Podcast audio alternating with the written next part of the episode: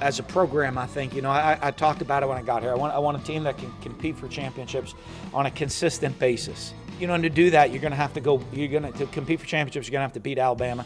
As, as everybody said last year, what's the margin? Last year it was six points. This year it was two. You know, and hopefully we get one more shot at it. Uh, they've got like hundred five-star football players on their defense. They have a defensive lineman that weighs 340 pounds and, and runs better than everybody on this call. Five-star recruits everywhere, and they play really physical. Damn. I think Memphis played more mature than we did. I think that, uh, which I don't even know exactly what that means, but they're more advanced than we were. And then um, sometimes morale doesn't need to be boosted. Now, you need to boost something, but it's not always morale that needs to be boosted. And between now and tomorrow, I'm going to figure out what it is that needs to be boosted. And whether I'm right or not, we're going to boost something. Well, you know, like I told him, I mean, you know, we're not satisfied by any stretch, but you can't ever apologize for a win. You know, you know, we don't have to have the best players. We just have to have the best team. Our kids have bought into that. Listen, potential doesn't. Potential is the worst thing you can have. Because that means you ain't done it. I hate the word potential. When somebody says you got potential to have a good team, that drives me nuts. That mean that means I'm not coaching right and they're not playing right. Oh, welcome in to the latest episode of that SEC podcast. I'm your host, Michael Bratton. I go by SEC Mike on Twitter. And do we got a show lined up for you thanks to Dan Mullen and Coach O? And we got a great show lined up here on a Tuesday. But before we get to the news around the SEC, gotta mention the sponsors.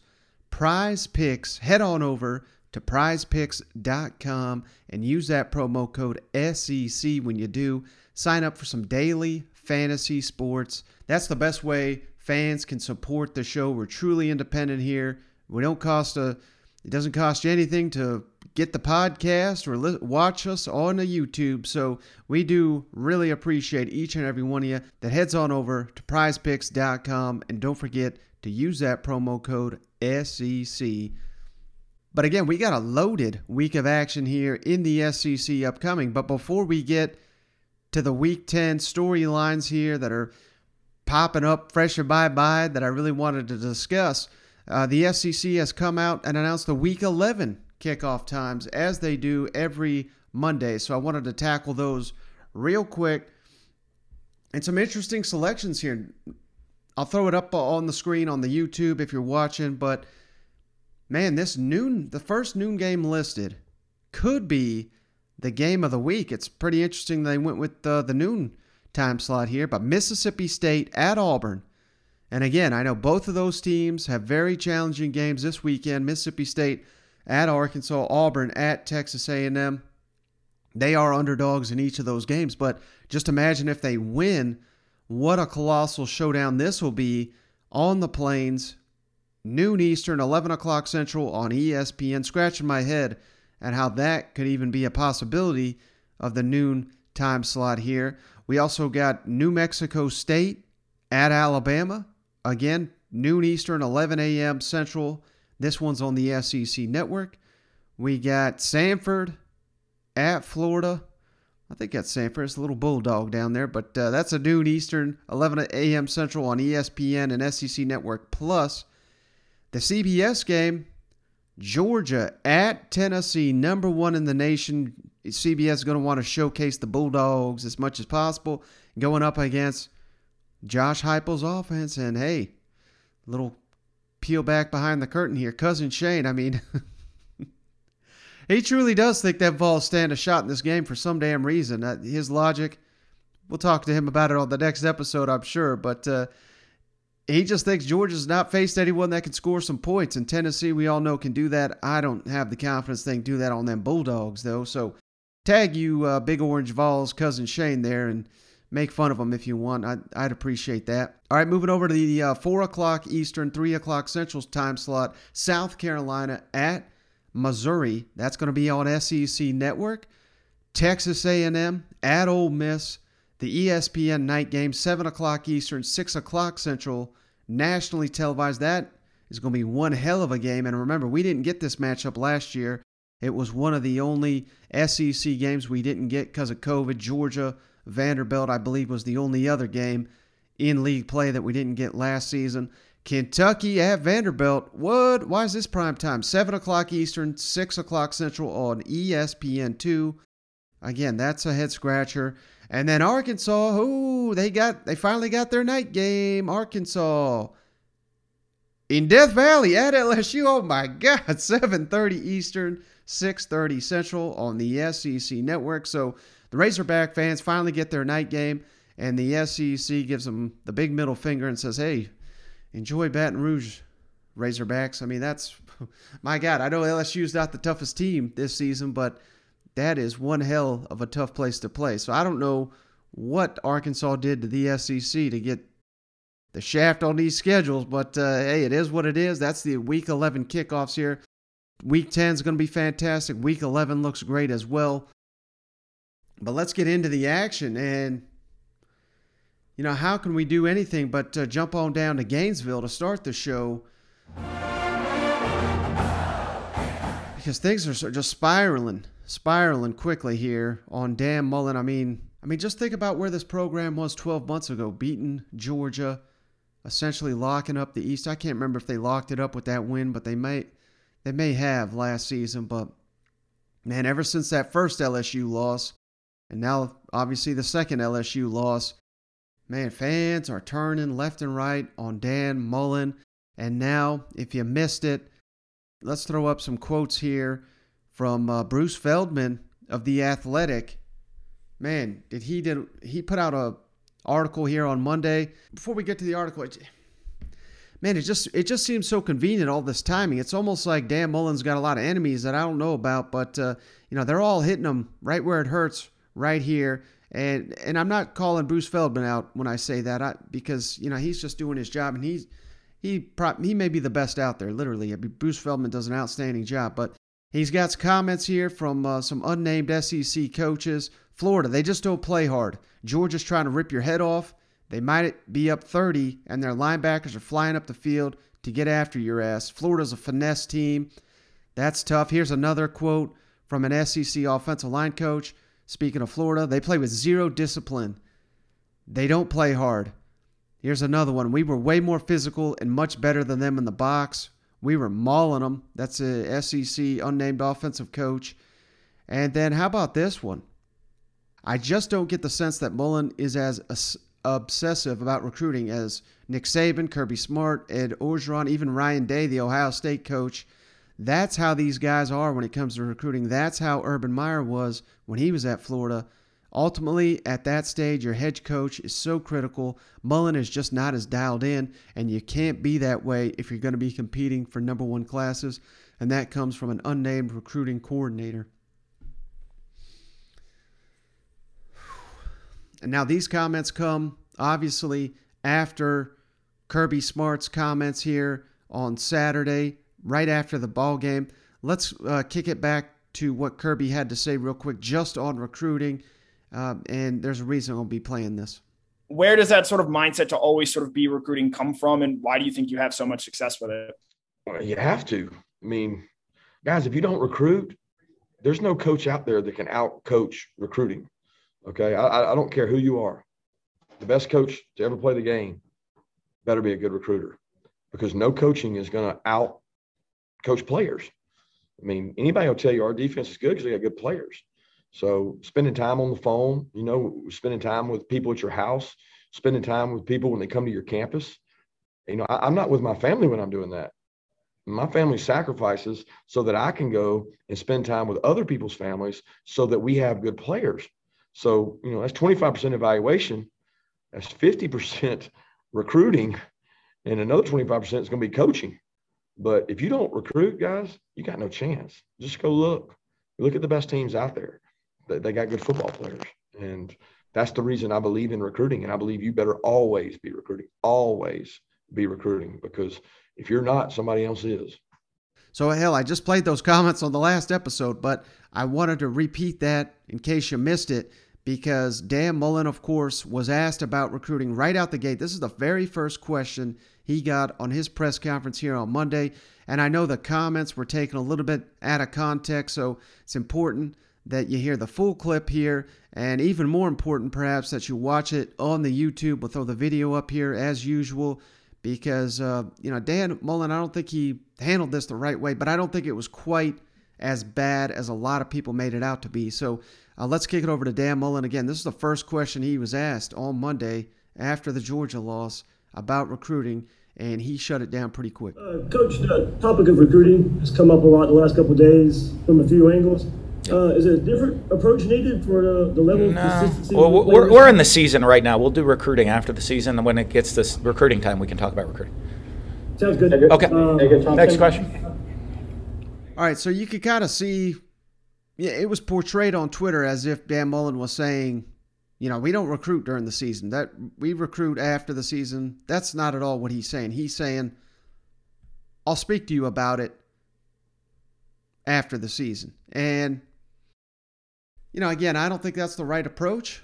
I think he should have manned up. I put it out there on Twitter. You know, what he should have said was just look at the games last week. Look at the games this season. We're not getting it done. It starts with me.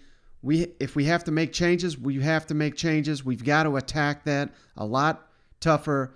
You know, he doesn't have to throw anyone under the bus, but he's got to get out there and say our recruiting efforts have not been what they at the level they need to be, and that's start that's squarely on my shoulders, and it's going to get better. That's what he should have come out here and said, not, well, hell, we'll talk about that on down the line when it's a little bit more important. Because let me tell you, no one gives a damn if you go out here, and I'm speaking of Florida fans, you go out there and whack South Carolina and Missouri and who else you got to play? Here's the final four games at South Carolina, Samford, at Missouri, Florida State. I know Florida State's a rival, but hell, they're not going to be uh, patting you on the back. You go out there and beat those four teams. That is not going to do anything for a fan base that's expecting championships, that's expecting you to be in the race every season in the SEC East. And hell, after that Kentucky game, you were you weren't eliminated, but you might as well have been.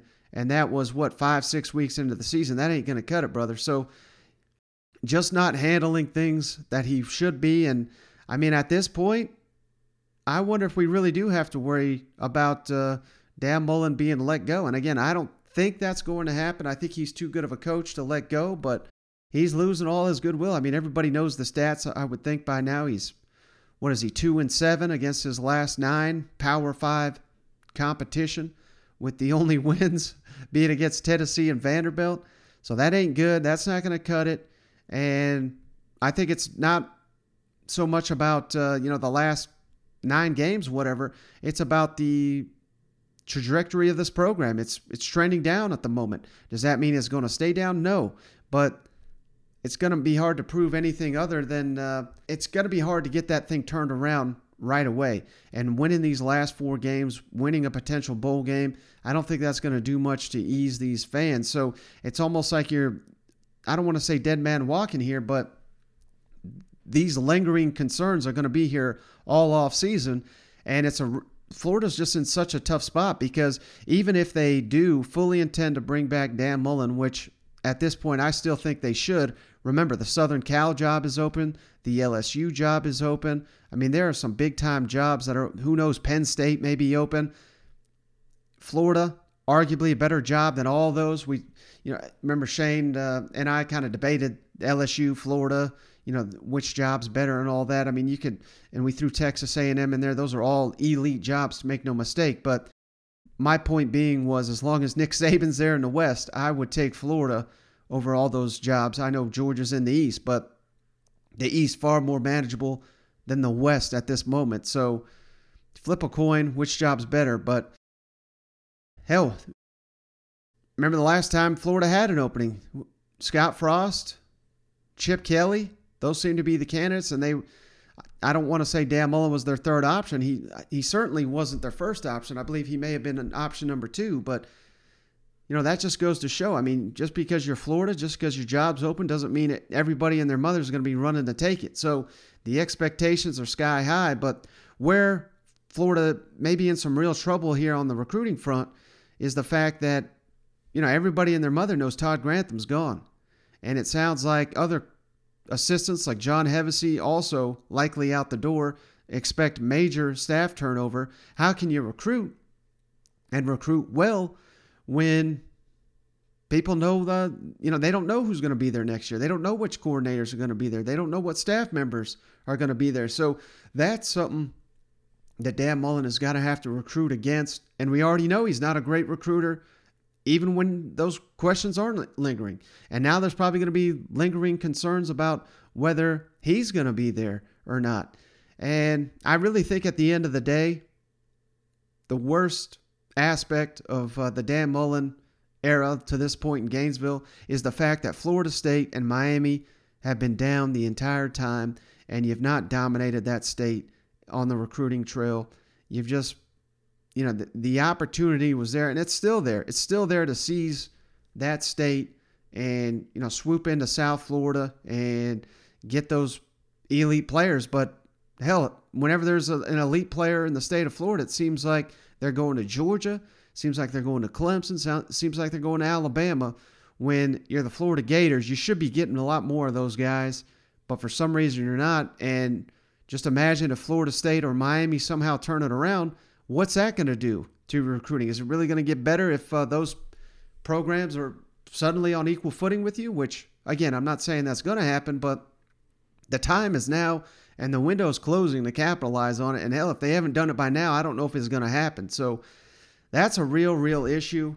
And one final thing here, I, I wanted to kind of hit on with the Florida Gators. Hell, I forgot to mention this. They've canceled all their media availability this week as well. So, and that was after Dan Mullen, his presser was about half as long as they usually are, went 15 minutes, usually almost always over 30 minutes here, right or right around that. So they cut the media time in half. They've canceled all the other media availabilities. The only one he's going to have is his Wednesday teleconference. And any other program at this point, that would not be a huge red flag. But it, it certainly seems like they don't want any information getting out. They, they're kind of hunkering down. It's us against the world. And maybe that's what they need. Maybe that's what they need there in Gainesville. But it certainly is interesting. And again, I referenced that last four games on the schedule here. And make no mistake, it, it may seem easy to say this, but I think this is the most challenging, potentially four game stretch that Dan Mullen's ever going to have as a head coach in his head coaching career. And remember, he's been in the SEC a long, long time. But I'll read this schedule to you again at South Carolina, Sanford at home, at Missouri, and Florida State at home. And why is that so challenging? I mean, you're probably rolling your eyes saying, my God, they should win each of those by 20 points at least and they should. But having such a light schedule, does that seep into the players' minds? I don't know how it doesn't. And when your SEC hopes are dashed, you're wondering if your coach is going to be there. What have you got to play for? You've lost so many big games LSU, Georgia, Alabama, Kentucky. How easy is it going to be to get up for the, these other games? And I know fans just expect they just roll the ball out there, and on Saturday they're going to whip South Carolina's ass, they'll whip Missouri's ass, and Florida State they're terrible. They lost to FCS, we'll whoop their ass. It doesn't work that way. If those teams come ready to play and don't make any mistakes, and you're not prepared and you're making mistakes, we see it time and time again. I mean, hell, Florida's lost to Georgia Southern, Tennessee's lost to Georgia State. Uh, we've seen Furman beat South Carolina. I mean, the list goes on and on and on. I mean, teams get beat all the time. And that is this is a dangerous territory that uh, I think Florida is entering in, with everybody and their mother saying, "Well, hell, these last four games will win them easily." Uh, but what is there really to play for? You know, Dan Mullen, that is something he addressed here as well on Monday, and you know, kind of challenging his players, so to speak, on uh, you know, it doesn't seem like he's a, he's appreciating these comments of of uh, you know getting his team up ready, and he and he talks a big game here. But talking is one thing; we got to see it on the field, and it, uh, this is, I think, the biggest topic here in Gainesville the next four weeks. You, you talked with me about on Saturday after the game about mindset. Yeah. You've, you've coached a few seasons. I think it's like 13, so a couple games. So you know the world. Oh yeah. Is there is there any bad blood carrying over from losses? Like I know there was the bye, but LSU to Georgia And then how do you kind of stop any negativity that you were talking to me about, or maybe guys that have like, oh, we got four losses in the SEC championship, no big bowl game, like they're just like the season's done with. Is there? Yeah, I don't see that with our guys. I, I see the you know the frustration. I, I, obviously I don't think any of our guys are happy with where we are and where we're at. I know I'm certainly not. Uh, you know, and as a competitor, you know, there, there's two ways to look at it, right? I mean, like oh, like you said, however, you, you just did it like kind of the woe is me factor, um, or as a competitor, is I can't wait to get on the field and go compete. Um, and that mindset, you know, that, that competitive mindset will pull you through to go compete. Uh, and then I got to get things cleaned up to make sure our performance is at a higher level. And when you perform at a high level, both in practice and games, that'll build the confidence. Okay. And then when you have the confidence, you have to change your mindset and have the attitude uh, where you expect to go in, where you expect things to happen. You know, there, there's a, a very fragile uh, deal within a game where I, ex, you know, as players talk about it. Hey, I expect us the ball to bounce my way. I expect to make the play. I expect to win the game. I expect every break to go our way. Then there's the other one is, hey, I'm looking around for someone else to make the play, or oh no, what's going to happen wrong next to us. And that's a fine line. And so you have to, one, change your mindset. But the best way to change your mindset is within your preparation uh, so that you know you have the confidence being prepared at that moment to go out there. And then all of a sudden, when the uh, you know when the breaks go your way and things good things start happening to you all of a sudden boy there's a big change and, and that confidence sways the other way but it's all goes through preparation. So how, do, how does the complacent mindset change to a dominant i need to go out there and uh, you got to be a competitor to do that. You know what i mean? I mean you got to be a competitor. And, um, and and here's the thing is you don't get to you don't usually get here uh, you're not playing football at the level that these guys play football at. You're not playing in the Southeastern Conference. You're not playing at the University of Florida. Uh, if you have a complacent mindset, you don't even make it here. You know what I mean? Uh, you know, I mean, uh, the. Uh, well, not complacent, like you said. I mean, that's that's that's a comp- that's a that's a competitor, man. You gotta be a competitor. You know, and uh, not everybody are competitors. You know, but I mean, guys, most the guys on our team are competitors. So I don't, I don't even think there is anything to that. So you get the sense. I mean, this is a continuation of his hold the rope comments here after the Georgia game. And again, it's one thing for him to be aware of it. It's it's another for the players. I mean, that's what it boils down to. Where is the focus of this team at this point with uh, so many hopes and dreams dashed? And I think you saw it there in the first half against Georgia. I mean, this I thought they were pretty locked in at the beginning of the game. I mean, the offense clearly was not getting it done, but I think that had more to do with Georgia's defense being so elite. The Gators were manning up with Georgia for the first half until the turnovers, and then once they got punched in the mouth, I mean, they just crumbled. And have are they really going to just get right back up, or are they going to stay down? And that's what we're going to find out Saturday. But I know if I'm a South Carolina fan, I'm I'm loving this spot. No one's expecting you to do anything. You're getting them at home at night should be a rowdy environment as long as uh, the Gamecock Nation is not completely given up on the season. I don't know. This is a tough, tough. I think it's going to be a lot tougher game here for the Florida Gators than many are giving them credit for. And uh, these comments by Dan Mullen, I think they speak to that.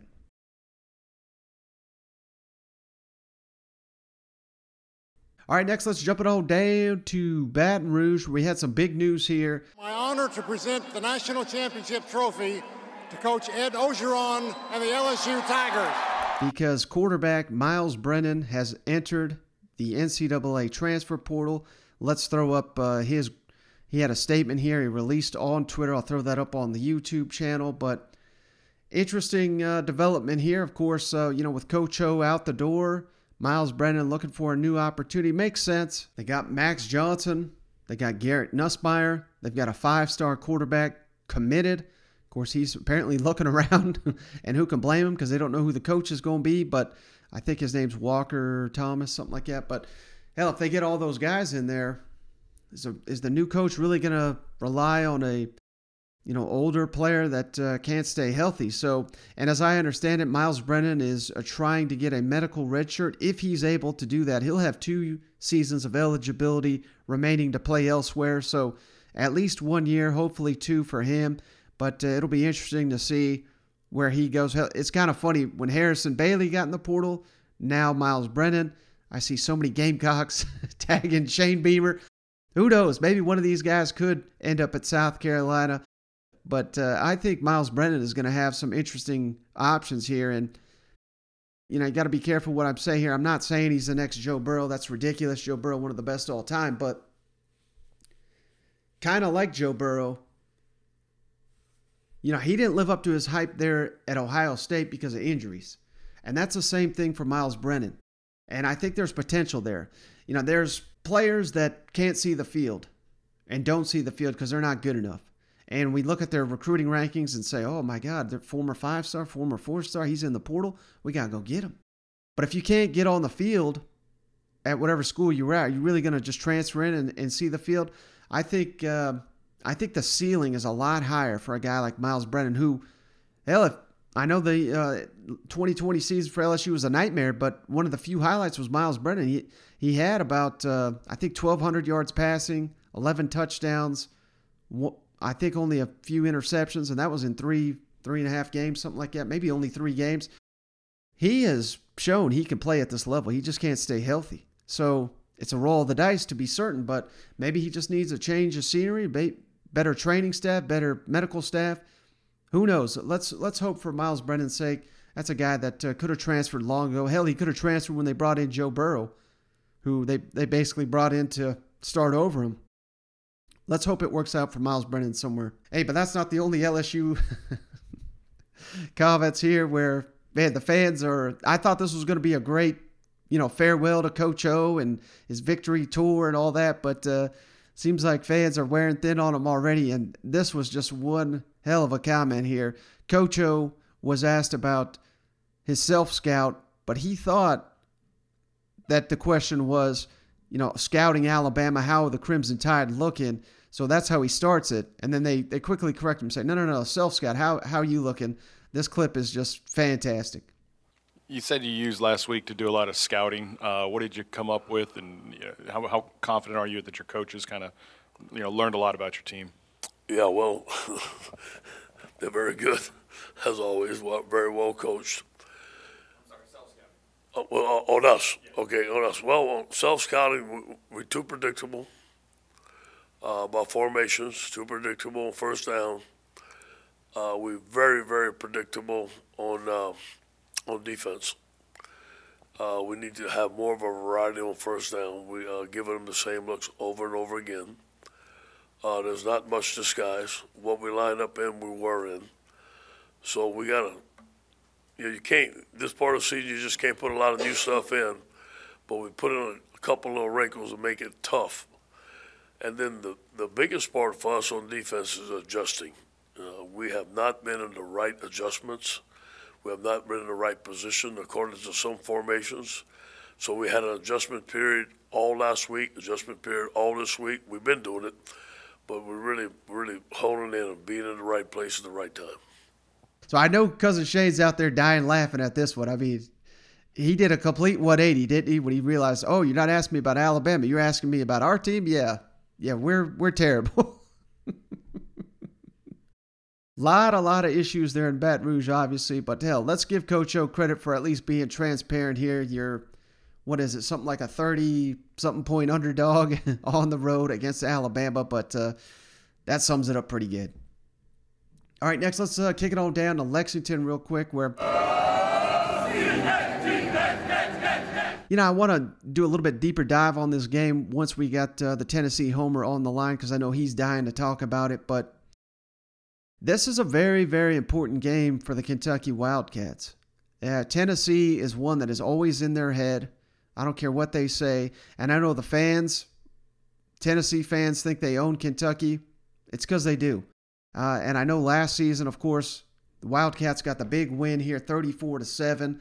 Jarrett Guarantano still throwing interceptions in that game threw two pick sixes.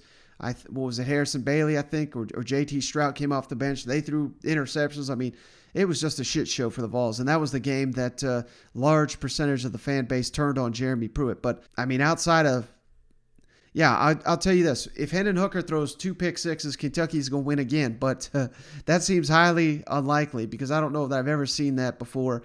And uh, it's you know Kentucky's defense just got shredded by Mississippi State through the air, so there are concerns. I would say for sure that uh, Kentucky. They always tout it as this is a different Kentucky, is a new era. We're doing well on the recruiting trail, which they are. Uh, but you know, they lost to Georgia. They changed. They tried to change up their routine. You know, they the Mississippi State streak lives on. The losing in Starkville. They changed up. Uh, they usually don't stay in Starkville. I think they got there early. They stayed in Starkville. They were trying something new, and it blew up in their face just the same. So, I mean, I think there's a little bit of a sense of here we go again.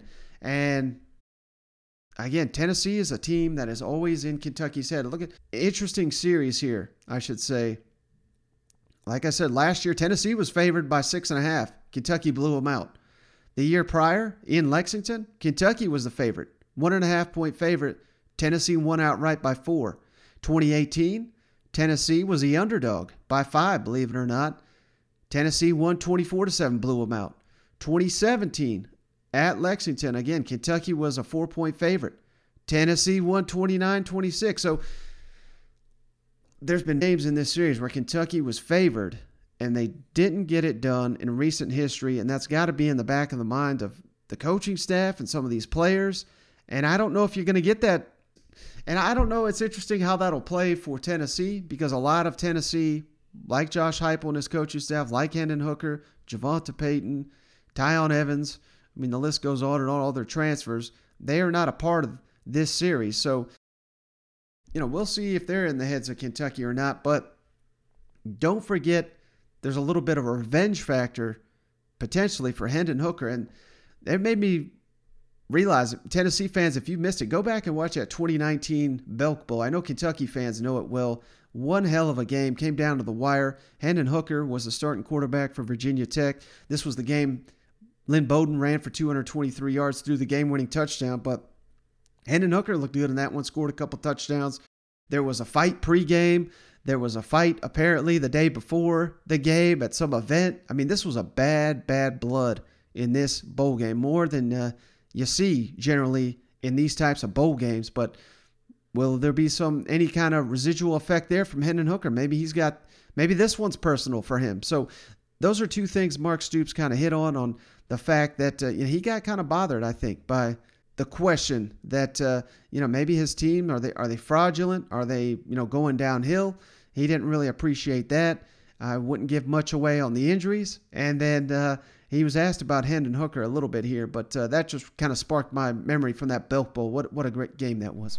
Would you say this is nothing more than just a hiccup as opposed to choking? I, I don't understand the question at all. Is it what? Would you say this is more a hiccup than as opposed to you guys choking? A lot of people say you, you're choking uh, down the. That's that's your word. That's your words or their words. I could I could I have no control over what anybody calls the way we play. I could control the way we do. You know what would we talk in our locker room. So, um, you know, we got beat by uh, a, a pretty pretty damn impressive team uh, in Georgia and uh, played like crap this past week. There's no other way to describe it. So uh, y'all could put on it any way, you could call it any way, anything you really want. Uh, for us, it's about getting back to work. Jordan Wright and Dare uh, both went down. How, what's the status on those two guys?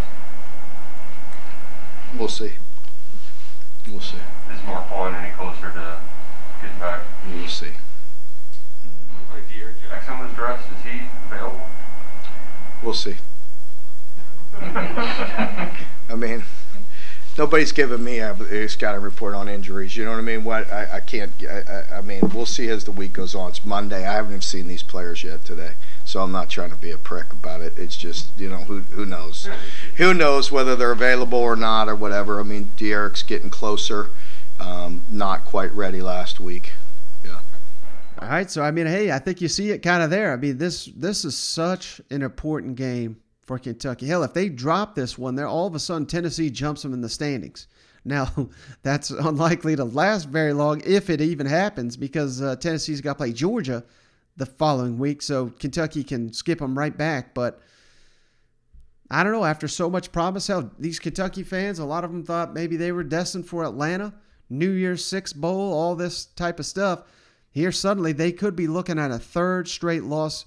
Tennessee is, uh, you know, it's basically like what Florida is to Tennessee is basically what Tennessee is to Kentucky. I mean, they are the Freddy Krueger in their nightmares. And I know Kentucky fans are, are going to be confident going into this one. They're playing at home, they're undefeated at home, they're getting them at night. It is going to be a scene up there.